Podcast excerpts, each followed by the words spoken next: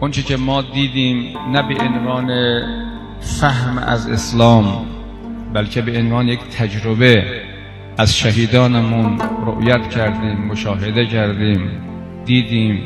این نکته نکته مهمی است که خواهران من برادران من عزیزان مشتاق تا کسی شهید نبود شهید نمی شود شرط شهید شدن شهید بودن است.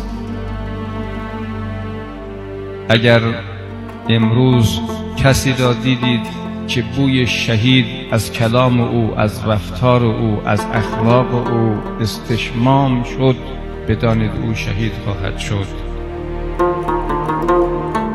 تمام شهدای ما این مشخصه را داشتند. قبل از اینکه شهید شوند شهید بودند.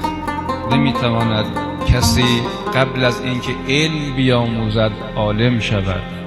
شرط عالم شدن علم آموزی است. شرط شهید شدن شهید بودن است. این جایگاه بزرگ و رفیعی که امام رضوان الله تعالی علیه فرمودند ما که نسبت به مقام اونها عاجزیم همین بس که اونها عند ربهم یرزقونند.